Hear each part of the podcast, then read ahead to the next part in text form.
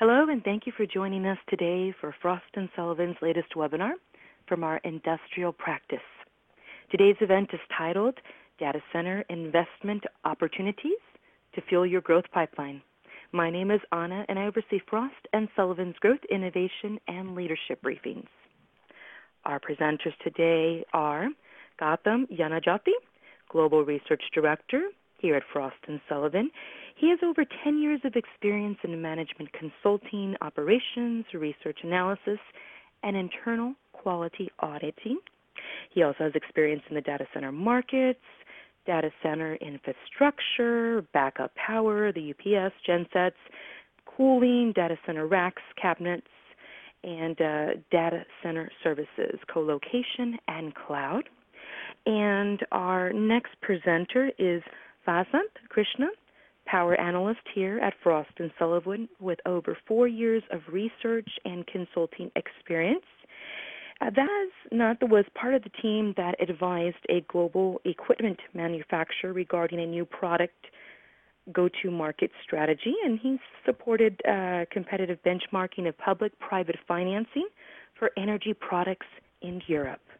With that, I would now like to hand the presentation over to Gautam. Thank you, Anna.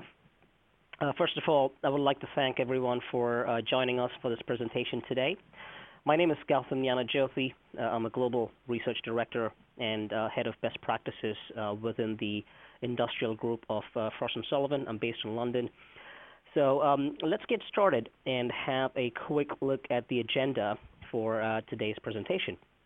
We will be kicking off the presentation by taking a look at the global data center investment trends and investment forecasts. Followed by this, I will take you through the uh, top 10 trends that are expected to shape the data centers of tomorrow. We will then um, dive deep into uh, four of these trends and talk about the implications of each of uh, of each of these in, in detail. Uh, the first one being modularity or, or, modular design, and then we will look at the uh, role and importance of uh, artificial intelligence in data centers followed by analyzing uh, the impact of 5G uh, and edge in data centers. Uh, we will be concluding the presentation by by sharing a few final key takeaways. So, so here we go.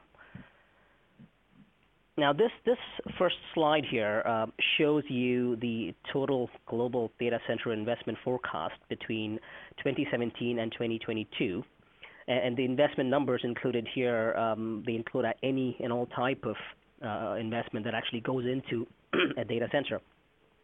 We've essentially um, uh, split the investment into three categories. First one is IT investment, obviously, which includes IT equipment such as, you know, servers and so on.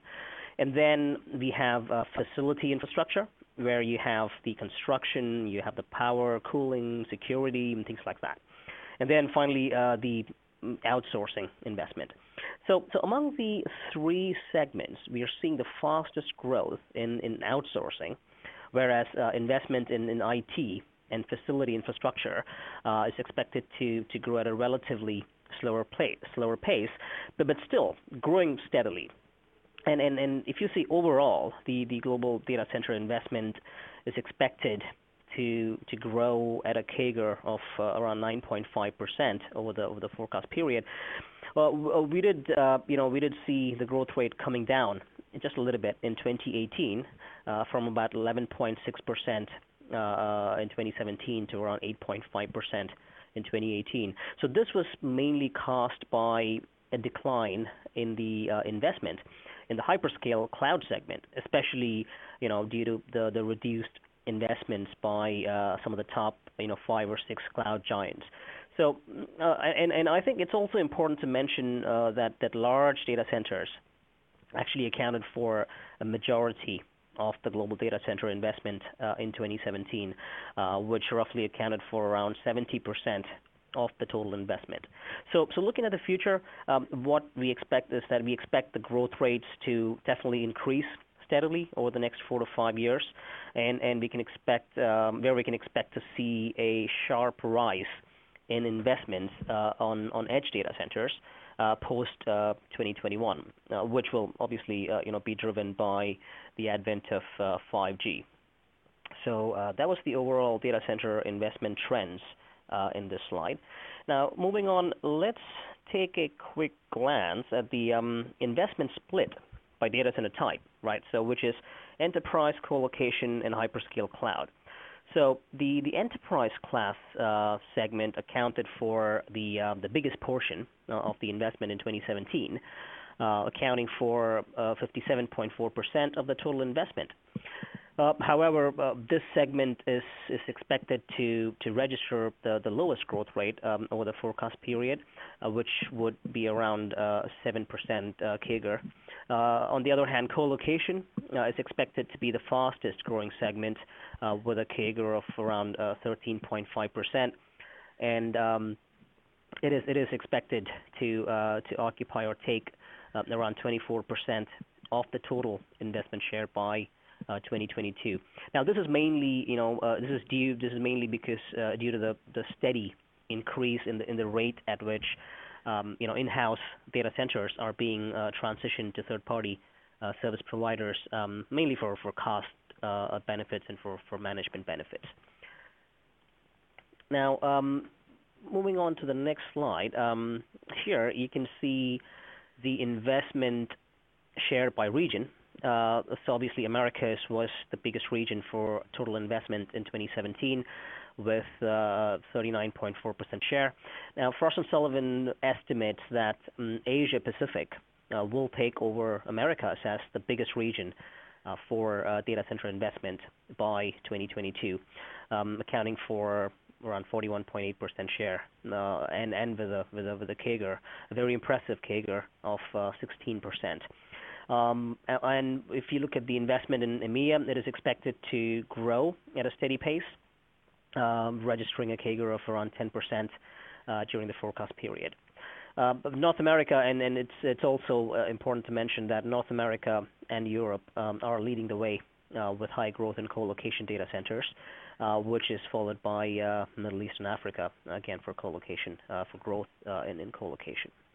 Now, in these um, next two slides, uh, we will be looking at a few trends that are likely to shape the future of data centers. Uh, we've, we've also shown the level of impact each of these trends will have um, in, the, in the short, uh, mid, and long terms. So the first one is um, hybrid model, which is cloud uh, plus combined with traditional. So we know that cloud adoption is definitely gaining momentum. However, having said that, a complete shift away from traditional data centers uh, is unlikely. So instead, what we'll see is we'll see an uh, adoption of, of, a hybrid model, uh, and, and that is that is more likely. And and what we are seeing is, is an increasing adoption of these outsourcing uh, of, the, of the outsourcing model that will actually push data center services to, to become commoditized. And and and of course, uh, as as a, as a cascading effect, uh, the market is expected to become increasingly uh, price uh, price driven. And uh, the next trend we have is is that the there will be a, a gradual shift towards um, higher operating temperatures within the data hall. Uh, this is mainly, uh, you know, as, as, an effort to, to enhance energy efficiency. So the, the impact of this trend will get higher over the mid uh, and the long terms as the end user awareness increases. excuse me for a second. Sorry about that. I apologize. I do have a, a bad cold. Sorry about that. Now, moving on. Um, the uh, dominance of emerging economies uh, might actually seem like, like an obvious trend, uh, but nevertheless, it is definitely one of the key trends, uh, you know, shaping the future of data centers for sure.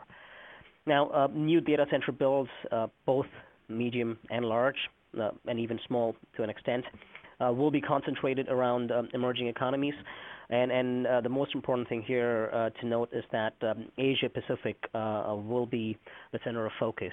Uh, especially uh, Southeast Asian countries like Singapore, Malaysia, which are the hub of data centers anyway, uh, in APAC, and then China is also quite a promising country for for in this particular aspect. followed by India, which is a small market but definitely has high potential for for high growth rates. Now, alternative power and cooling so what I mean by that is, you know, we'll start seeing, you know, uh, the adoption of innovative, energy efficient, and advanced power and cooling solutions uh, will happen, and uh, things like uh, when we talk about cooling, things like liquid cooling technologies uh, will definitely gain more traction. Uh, however, this this will take some time because um, it's still at, at a at a nascent stage, but definitely has a lot of potential, especially for when we talk about high density applications. So those are the top. Uh, uh, those are five of the top ten trends. Moving on to the next slide, uh, uh, we have um, increased power density. So the the increasing data center workload and the consolidation of IT equipment um, will definitely drive, as we can see, is already happening, will drive you know increase in, in power densities. So what we'll see is that the um, that the average power density per rack, uh, kilowatt per rack, uh, will exceed the 12 to 14 um, kilowatt uh, per rack threshold, uh, mainly uh, post 2020. And then we have um, uh, next generation or next gen DCIM. So we'll see an increase um, in DCIM penetration. So basically, uh, the already existing demand for DCIM um, uh, will drive uh, the, the, need for, for next generation comprehensive data modeling based DCIM solutions. We're already seeing that happening in some parts of the world, especially um, developed economies um, such as North America uh, and Europe uh, will be early adopters. Um, uh, and also, of course, given the rate at which APAC is growing, that is actually also is expected to be closely behind North America and Europe in terms of adoption.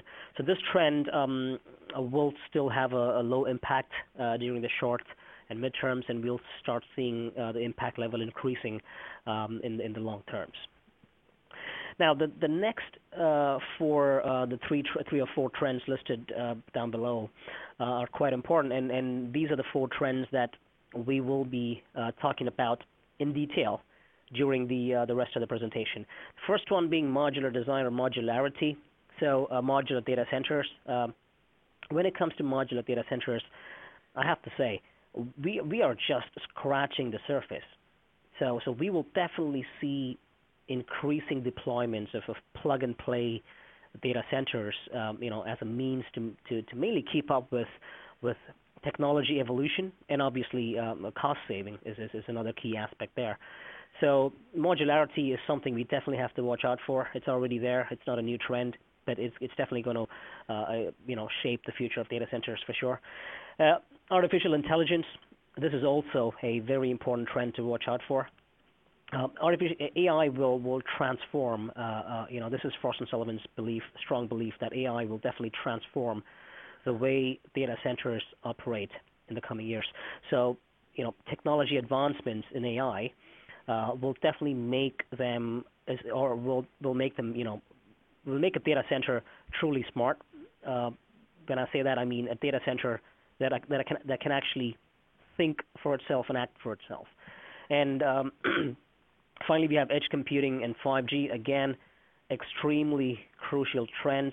Uh, the advent of 5G um, will further accelerate the growth of latency-related applications uh, and will uh, consequently drive data centers closer to the edge of the network. So, so what will what will happen? We'll we'll we'll start seeing an increasing deployment of smaller uh, edge data centers that will actually bring with an intention to bring the compute closer to the end user. Now, moving on to the next slide. Um, sorry, uh, there are some. Uh, these are uh, some of the um, the key growth drivers uh, for uh, for uh, modular data centers. Like I said, we're going to be looking specifically at these four trends, starting off with modular modularity and modular data centers. So, um, so these are some of the key growth drivers from a product perspective. Obviously, there are other uh, drivers from a market market driver perspective, but when you just look at the product as itself, these are some of the main uh, drivers, uh, you know, which which are actually you know pushing adoption. So the first one is is future proofing. So um, uh, what do I mean by future proofing? Uh, it offers high flexibility and it's extremely scalable. So uh, the the pay as you grow model actually allows for capacity expansion as and when you need it. So, so, so modules can be added when you know when there's a, when when there's an extra capacity is required, or, or on the other hand, it can be scaled down when infrastructure becomes obsolete. And then we have uh, Sorry. And then we have cost savings. Um, obviously, it offers savings in both uh, on, on a capex uh, front and an opex front. So operational expenses are reduced uh, mainly due to the fact that um, it, it, lowers uh, power, cooling, uh, and, and, other operational expenses, mainly because of, of right sizing. So, um, from a location perspective, um, well, the main thing is that site exploitation is, is maximized. Uh, so, so by offering uh, you know site-specific floor plans and then using you know modular advantages to the best effect. So the and, and, and even more importantly, the the modular data center can be deployed in any location. Can be an indoor location or can be an outdoor location. And then the other aspect, also a very important aspect, is that it is highly agile. So the speed of deployment increases significantly.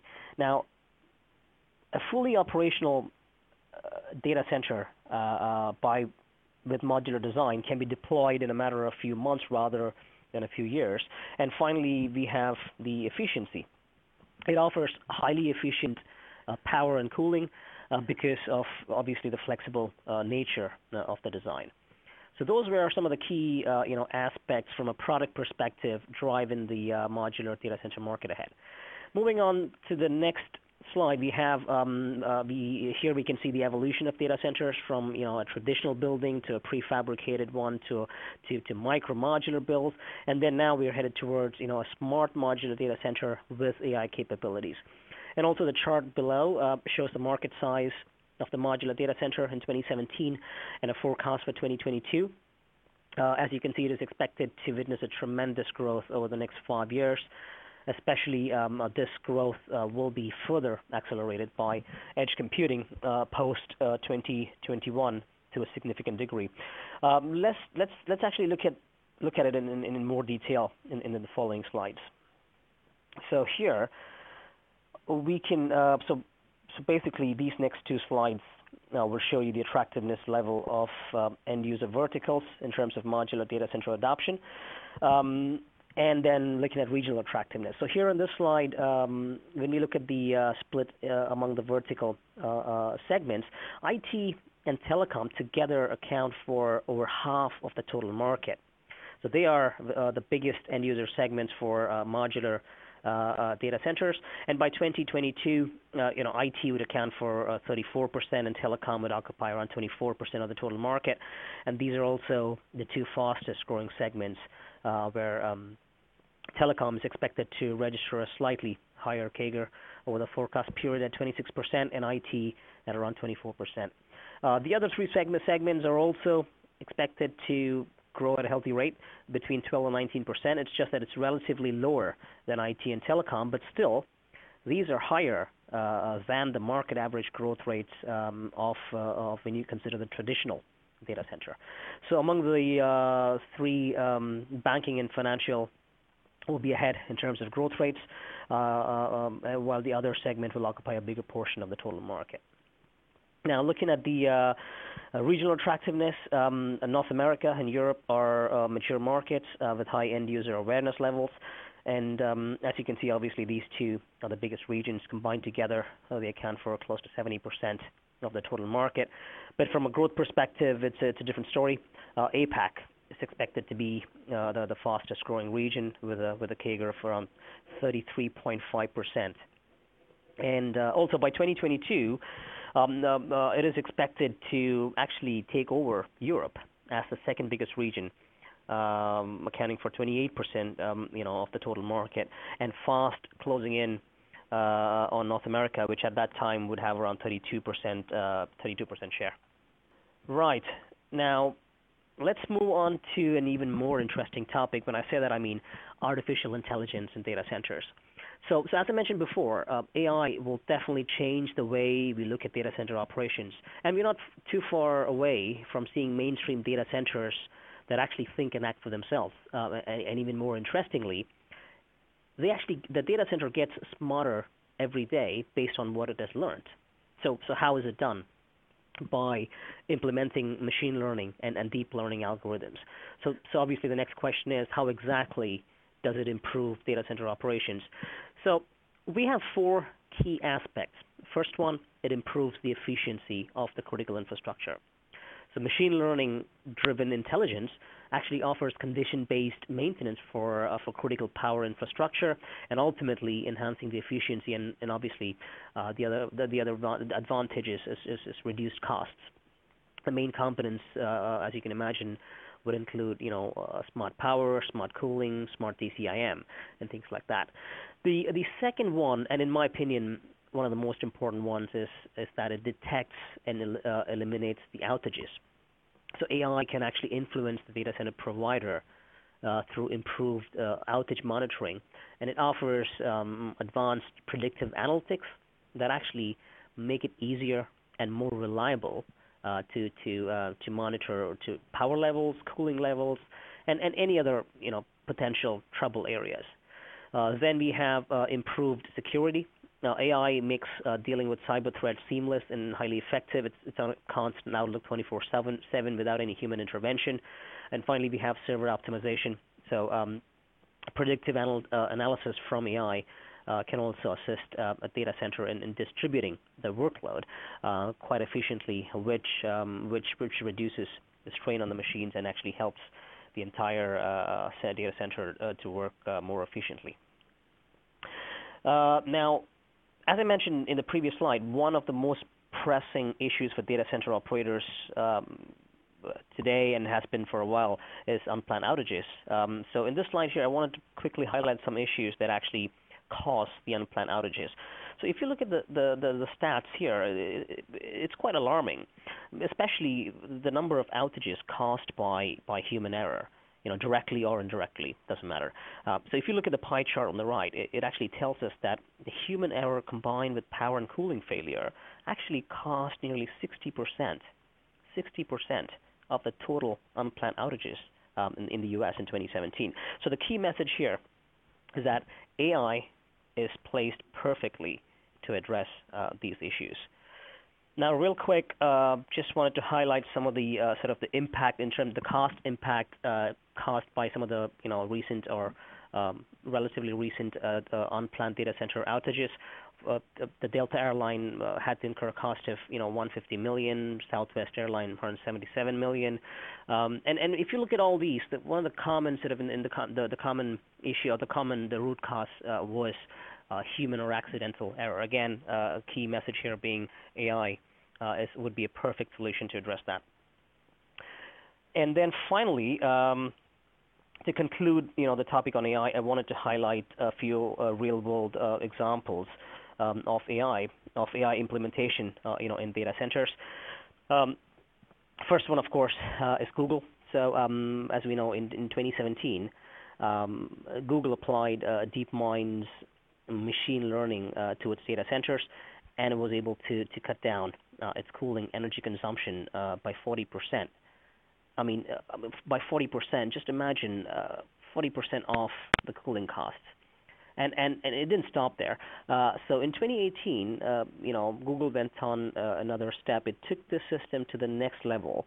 So instead of human implemented recommendations, its AI systems now directly controls uh, data center cooling, of course, remaining under you know expert supervision of um, of the data center operators. The uh, second example I have is uh, Root data centers. Uh, so they've leveraged um, AI models to to create AI personas. So so this actually allows their experienced engineers to train their AI personas to to, to you know to recognize uh, things like you know machine sites, sounds or, or vibrations and so on. So mainly using you know a, a simplified form of, uh, of uh, supervised learning. And then finally we have CBRE, uh, which is uh, actually deploying um, AI-driven uh, data center uh, maintenance tools. So these are quite similar to, to you know Apple's Siri or, or Amazon's Alexa.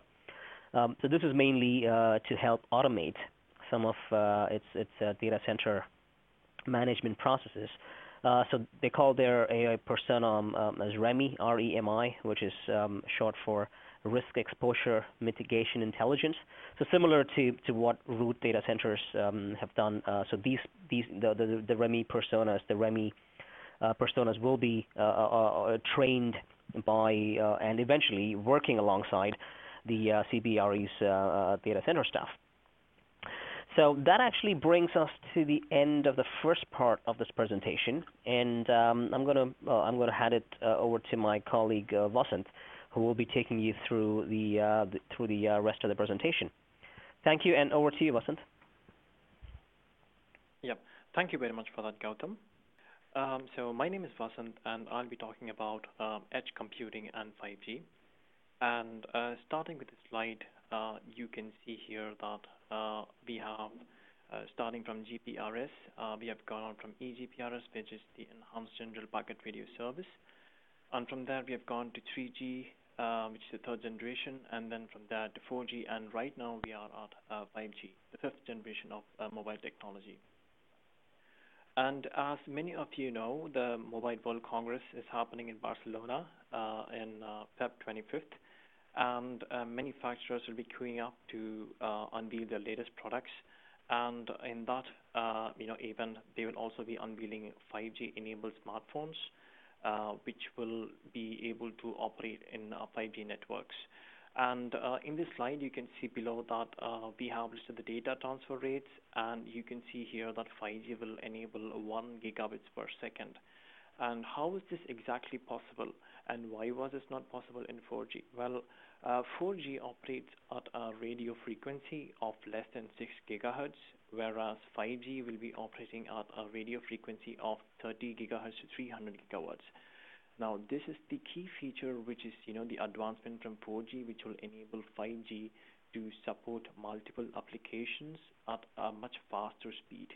And 5G will also be able to support all forms of internet usage, including machine-to-machine communication and machine-to-consumer communication. Moving on, um, okay, so I see that that's a question. Um, so yeah, I will uh, try to be more louder and hope that uh, helps. Um, in this slide, uh, we can see here that 5G um, uh, will be meeting the needs of the modern world. And what we exactly mean is that, um, you know, given the amount of subscribers currently and moving forward, uh, there is the requirement of 5G to support multiple end users with different latency needs and thereby uh, it supports uninterrupted connectivity, uh, which means 5G will be able to support reliable communication for um, subscribers globally. Uh, it will be able to support different technologies, like I mentioned earlier, which is the machine-to-machine communication devices, machine-to-consumer communication devices. Um, and then 5G will also able to support coexistence of multiple technologies within the same device. For example, it could support uh, 5, uh, 4G devices within a 5G framework, and it will also support network convergence where uh, it will be able to support multiple networks within the same, uh, you know, um, uh, same uh, bandwidth. So these are the, you know, specific needs which 5G will be meeting. Moving on. So what are the advantages of 5G for uh, consumers and operators? And as you can see here, latency is one of the main advantages of 5G. And uh, here, very low latency at approximately 4 uh, millisecond. And at the same time, it will support multiple devices. And as you can see from the operator side, it will support IoT services such as driverless cars, connected cars, which we'll be talking about later in this presentation. Uh, you can also see that 5G uh, will support uh, data transfer speeds of up to 10 gigabits per second, and it will also support interoperable with previous generation technologies from the operator side. So overall, um, you know, benefits, when we're talking about benefits, 5G will really push the, you know, the network technology to the next level. Uh, both from uh, you know a consumer's perspective as well as an operator's perspective. Uh, moving on to the next slide. So what are the applications which you know 5G will be supporting? And um, as of now, uh, you know we are going towards probably a digital future where a lot of technological advancements are happening. Um, and we have listed out uh, what are the possible technologies which we will be seeing in the next decade. Uh, and as you can see, augmented reality, industry automation, uh, a self-driving car, UHD screens, um, real-time gaming from the cloud, smart cities, smart homes and buildings. and these all, if you you know analyze, will require uh, fast connectivity, um, which means uh, you know if there is any lag or delay, um, that experience will uh, it, it, it, will deteriorate, and that really calls for um, you know a next level of uh, communications technology which 5G will deliver. Moving on to the next slide. Um, so so that is 5G, uh, and here uh, we will be talking about edge computing. Um, and as you can see here, um, edge computing, um, you know, what what it does is that it pushes processing of data as close to the source as possible, which means that the processing will happen, uh, you know, really uh, as close to the, uh, you know, the user. Um, so if a user is located somewhere, uh, you know, uh, in, uh, in in in his city, uh, and it, the processing, uh, it's it's a high chance that will happen within 100 or 200 or 300 kilometers within his city, rather than going some other region or continent or countries. That is how you know edge computing uh, really pushes the boundaries when it comes to pushing the data center infrastructure. And uh, what it does is that um, it processes the data as close to the source, and it sends uh, the data back to the user and the necessary data uh, which needs to be stored on the cloud that can be stored on the cloud and the data which needs to be fed back to the user that will be fed back to the user. Now in the case of a centralized computing system this is not the case. Um, well the data will uh, transfer the entire kilometer. It will go to the the central framework uh, of data centers. Then the data will be processed and that will be sent back to the user. Now edge computing cuts that route uh, it simplifies the process and uh, you know it's just add uh, adds another layer to the existing current uh, you know uh, computing infrastructure. Um, so what is exactly the need for edge computing? Well, um, data volume is definitely going to grow, and according to our research, uh, by 2025 it will definitely go up to 150 zettabytes. Uh, and that is a massive amount of data which needs to be managed, processed, and fed back to the user. And uh, another, uh, you know, key reason is that uh, while cloud computing occupies a major share of current data centers, uh, it will not be able to support such massive amounts of data unless such massive amounts of investments in cloud infrastructure takes place. And this edge computing actually, you know, simplifies uh, this process and it allows, uh, you know, um, the processing of data uh, happening uh, before it reaches the uh, you know the cloud uh, data centers. And what it also does is that it reduces the amount of you know investment which um, you know the data center providers need to invest uh, in their infrastructure, and they can uh, you know push this investment towards edge data centers uh, where they can collaborate with multiple providers. Another, uh, you know, uh, key reason is that 5G uh, will also, you know, together with Edge, will reduce latency. And as you know, we have seen earlier, latency speeds of up to less than 4 milli, 4 millisecond would be possible in edge computing together with 5G. And uh, you know, expanding on that, um, as we can see here, um, Frost and Sullivan, uh, through uh, multiple, uh, you know, primary interviews and research, has uh, identified that, uh, you know, at, as we stand of 2018, the current revenue forecast for edge data center stands at 942 million. And as you can see here, uh, by 2022, we forecast that it will grow uh, to about uh, 3.6 billion at a CAGR of 40%. And uh, this is uh, a massive uh, growth, and this is being you know boosted by technology such as 5G, and especially when 5G is rolled out in full scale, which we expect to happen by 2021.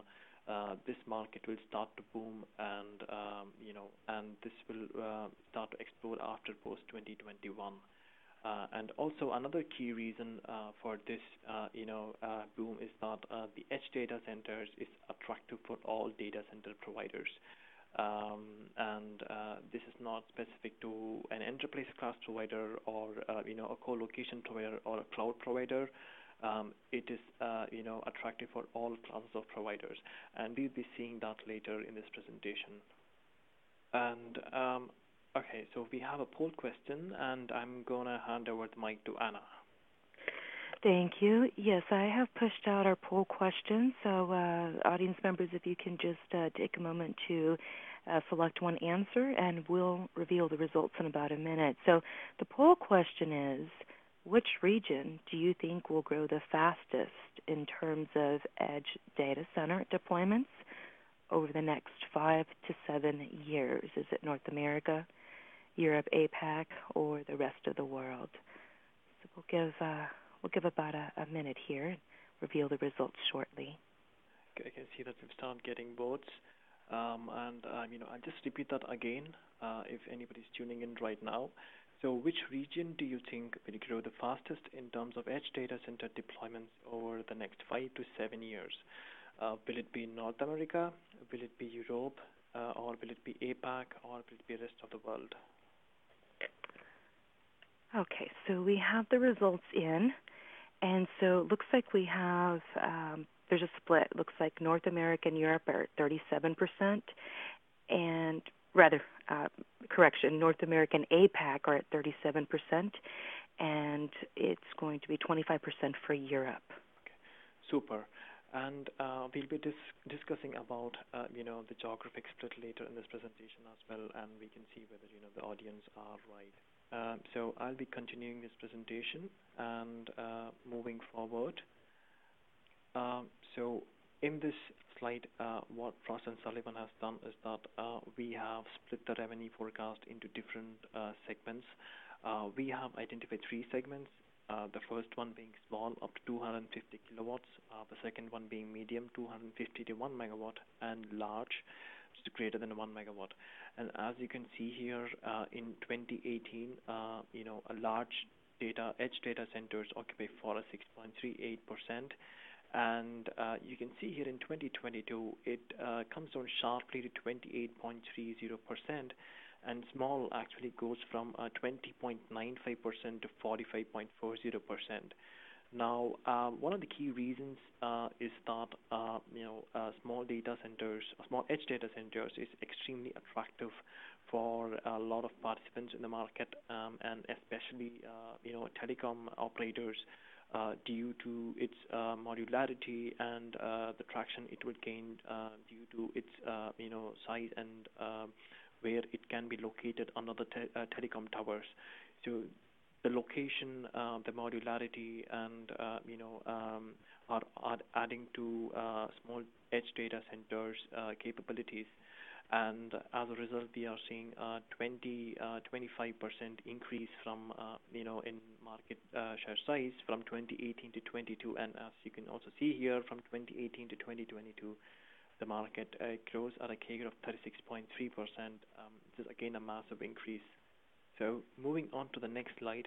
Um, well, um, we have talked about, you know, next-gen applications and uh, we'll just be talking more uh, a bit deeper about next-gen applications.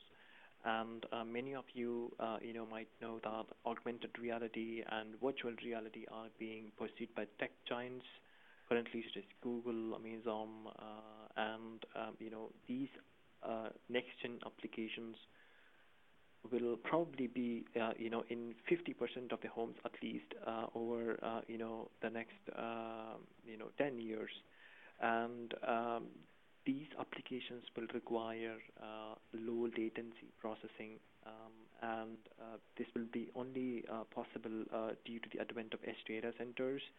Um, and uh, this will enable, uh, you know, a reaction time of less than five milliseconds. And you know, as an example, if there is, you know, any critical failure in a power plant and um, uh, the technician is using an augmented reality headset to solve the problem.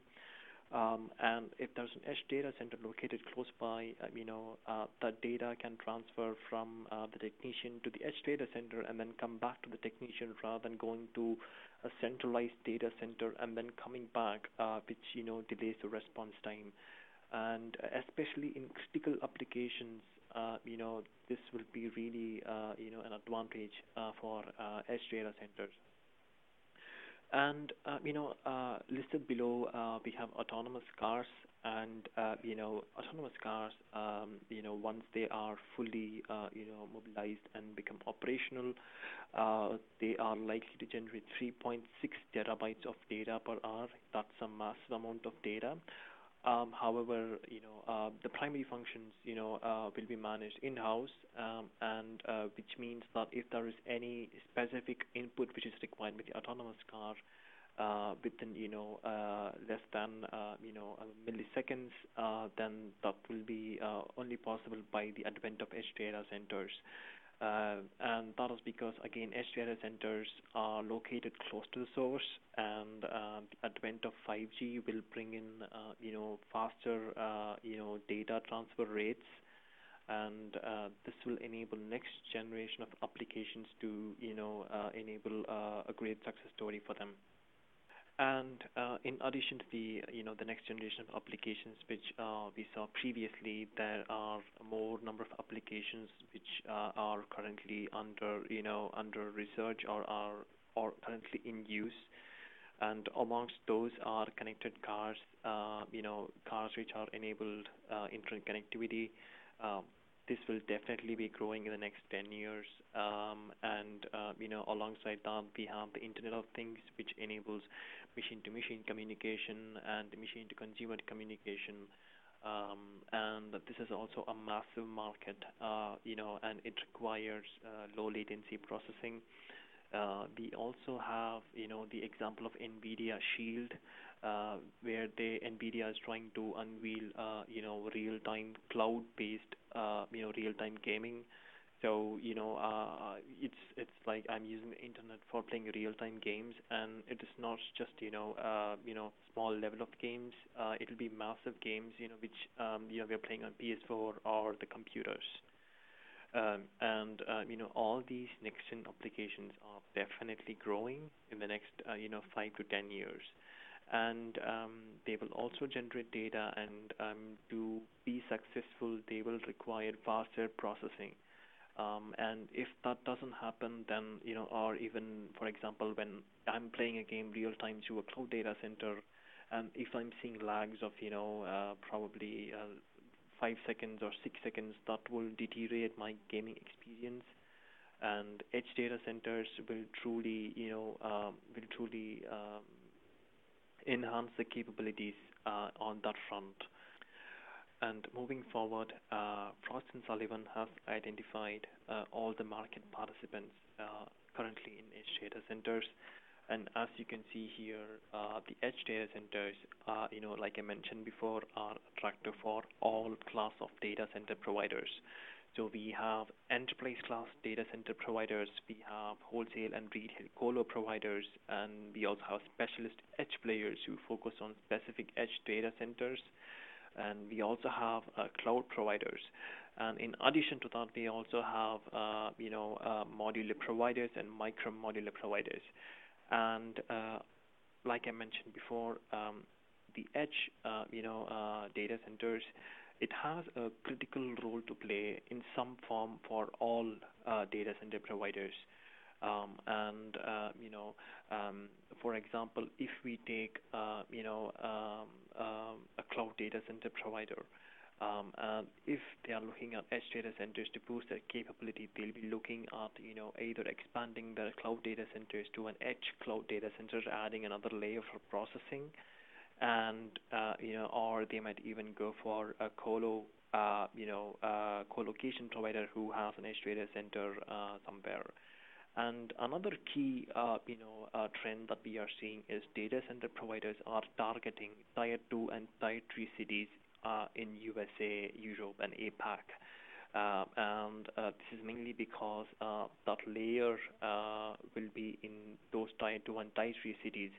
And uh, a lot of uh, growth is being seen in tier two and tier three cities where uh, the population, the growth, the number of data coming from these cities will be is expected to grow in the next 10 years. And um, you know, uh, considering all that, uh, all uh, the edge data center uh, providers are finding Tier 2 and Tier 3 cities across USA, Europe, and APAC to establish their data centers. So, um, what are the key factors um, you know, uh, does an edge data center provider or somebody who's looking at edge data centers, uh, you know, what what should they consider before you know they go for an edge data center? Well, the the three key uh, you know factors are proximity, uh, security, and connectivity. And when you say proximity, it means uh, you know reducing the distance between uh, the data center and the user. Uh, security means uh, you know um, providing reliable security to the data center. It might be remotely managed. Um, it might be you know uh, physical, physically they might be present uh, if it, if that's possible. Um, and connectivity means a seamless connectivity for the user, uh, which means you know close yeah almost zero downtime, uh, you know, when possible. And, uh, you know, we have explained uh, certain factors which we think are really important to consider. And the first one is business requirement. So um, if uh, an enterprise uh, is looking at, uh, you know, an edge data center, what is the business requirement for them? So that has to be analyzed first. Um, and then uh, the next one would be location. Like I mentioned earlier, Tier 2 and Tier 3 cities offer, uh, you know, the most attractive propositions for edge. Um, so would that work for that enterprise? The third one would be method of deployment. How would they be deploying, uh, you know, the data center? Would they, you know, specifically create an architecture separately for data centers, and will they be managing that, or will they be, you know, um, uh, collaborating with another uh, you know cloud player or a co-location player um, to deploy the edge data centers. And then uh, the next one would be cost to benefit. Um, so you know considering the investment which they're going to put in uh, to the edge data center, what is going to be the benefit in the long run, and what are the costs which they are going to be you know um, you know paying for. Um, and the next one would be electricity source. Would they be powering up with a renewable electricity source to save upon energy bills? And remember, 5G is also an added advantage. Um, so that that should also be considered, you know, uh, with regards to where will 5G be, uh, you know, implemented moving forward.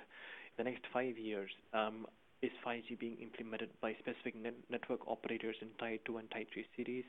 What are the attractive locations, uh, you know, where 5G is being implemented? Um, and the next one would be bandwidth. So, um, you know, um, what what is the level of bandwidth uh, that uh, you know the edge data centers will be uh, you know you know provided with? Um, and the next one being critical infrastructure. What kind of critical infrastructure requirements will be you know suited for the data centers which is required you know at your specific location? and who are the providers which you'll be choosing, and will they be, you know, you know, suit your requirements? The next one would be scalability, and and uh, in this point, you know, we're talking about scaling up your edge data centers. You know, so would they be located, uh, you know, as close as possible uh, within kilometers, or how would if I want to scale my edge data center within a specific region, how would I be scaling that? And then finally, risk management. So we have to consider all the risks associated with deploying edge data centers with regards to you know my strategy risks, any subcontracting risks, uh, you know, in the overall risk strategy. Uh, and again, to emphasize the three, the three key factors are you know proximity, uh, like I said earlier, as close to the source as possible. Um, and another one would be security, providing reliability and confidence to the you know the, the user, and the, the another one being connectivity. And another point which also I would like to emphasize is that of 5G. Um, you know, um, where uh, the advent of 5G will really boost the capability of edge data centers, and um, the, data center providers have to monitor. sorry, the data center providers have to monitor where uh, you know 5G implemented going forward in the next five years, and which location is likely to have the best 5G capabilities. Uh, you know, to sorry for that, to enable you know seamless connectivity. Um, and uh, we have almost reached the end of the presentation, and uh, the final concluding thoughts um, are summed up here. And as you can see here, um, you know, which Gautam talked about earlier, prefabricated modular data centers, uh, they really have the potential to overshadow traditional, uh, you know, data centers in the long run, given their, uh, you know, their uh, their structure, their scalability, and their compactness, and uh, you know their capabilities as well. Um, and uh, like also Gautam mentioned earlier, um, you know AI, artificial intelligence, will make a data center truly smart, where it will uh, you know um, imbibe the capability to the data center to truly uh, you know think and act on its own uh, without uh, you know any interventions. Um, so that is really uh, going to be an absolute game changer as well. Um, and uh, 5G, uh, you know, will uh, boost the edge data center, you know, landscape. Um, and it will really support latency sensitive applications. Um, And you know, this is this will uh, really uh, boost uh, on the data center providers' capabilities as well. Um, and the last one being edge data centers, especially you know post 2021 when 5G is being implemented at full scale, which we expect. Um, you know that is where edge data centers will start to boom. And uh, in this, uh, you know, uh, when this boom happens, there's a high possibility that collaboration between multiple stakeholders occurs, um, you know, in, occurs in the data center uh, ecosystem, where uh, you know co-location provider uh, would be able to uh, you know offer uh, edge data centers to a cloud provider or an enterprise provider. Um, and uh, you know, cloud data center provider might look to you know uh, expand their edge data centers, uh, you know, and uh, they will be truly uh, supporting collaborations as we move forward. And uh, with this, I will hand over the mic to Anna. Thank you. Uh, we have some time for uh, several questions, and so any questions that we do not get to, the team will get back with you. So let's go ahead and get started. Our first question here you mentioned the vertical attractiveness for modular data centers. How about applications? What are the attractive end user applications? Right. Um, hi, this is Gautam. I'll take that, Anna. Uh, thank you for the question. Uh, so in terms of, if I understand the question, so in terms of the attractiveness of uh, applications uh, for modular data centers, uh, what we've done is we've looked at um, four uh, four segments in terms of applications, which is we've, we've got disaster recovery, Obviously, edge computing is a very important application. Uh, then we have uh, data center augmentation, and then we have starter uh, or new data centers. So looking at the attractiveness level, absolutely from, from what we've seen from the presentation as well, the most attractive application with uh, you know the highest growth rates over the next five or seven years is without a doubt uh, edge computing. So edge computing uh, applications are expected to be the fastest growing uh, with around 35, 36% CAGR. But of course, uh, as you also mentioned, it is quite a small segment at this point, um, with about 15 to 17% share of the entire uh, uh, the modular data center market. But in terms of growth, that's going to be the absolute most attractive one, followed by uh, data center augmentation and uh, starter data centers, uh, which actually occupy quite a, a, larger portion of the market when compared to edge computing. So short answer is the most attractive application would be edge computing, and then followed by data center augmentation, and then starter or, or new data centers. Thank you, Gautam. Our next question, what does edge data centers mean to cloud, co-location, and enterprise class providers? Anna, I will take that. Uh, my name is Vasant, and uh, as you know, um, as I mentioned earlier, um, the edge data centers uh, is attractive for all class of data centers, uh, uh, and it is attractive for cloud data center providers. It is attractive for co-location data center providers, and it is also attractive for enterprise uh, data center providers. Now, um, individually, if we take a cloud data center provider, what they can do is uh, they can, you know, add another an, another cloud-based edge data center, which will give them another uh, layer of processing which they can use and send back to the user. Um, or they can go to a co-location provider for, uh, you know, supporting their uh, data center uh, portfolio.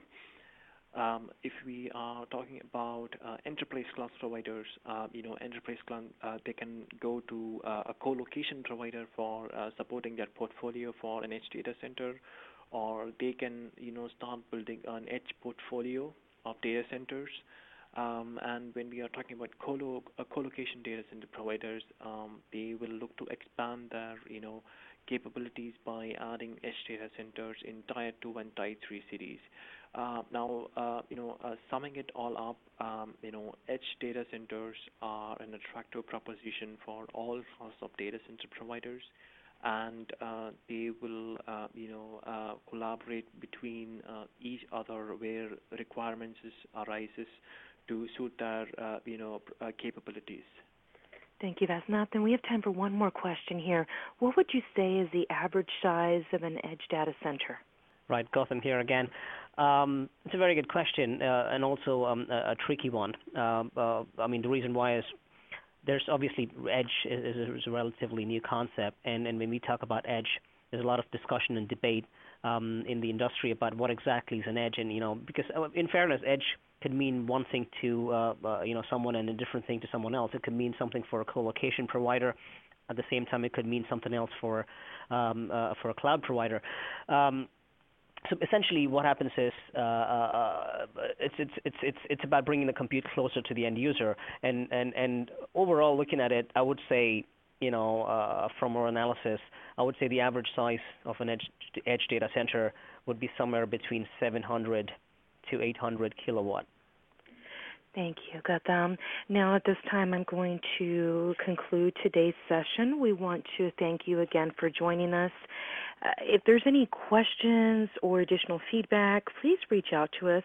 I've displayed um, Gautam and Vasnath's contact details on your screen at this time. Thank you and enjoy the rest of your day.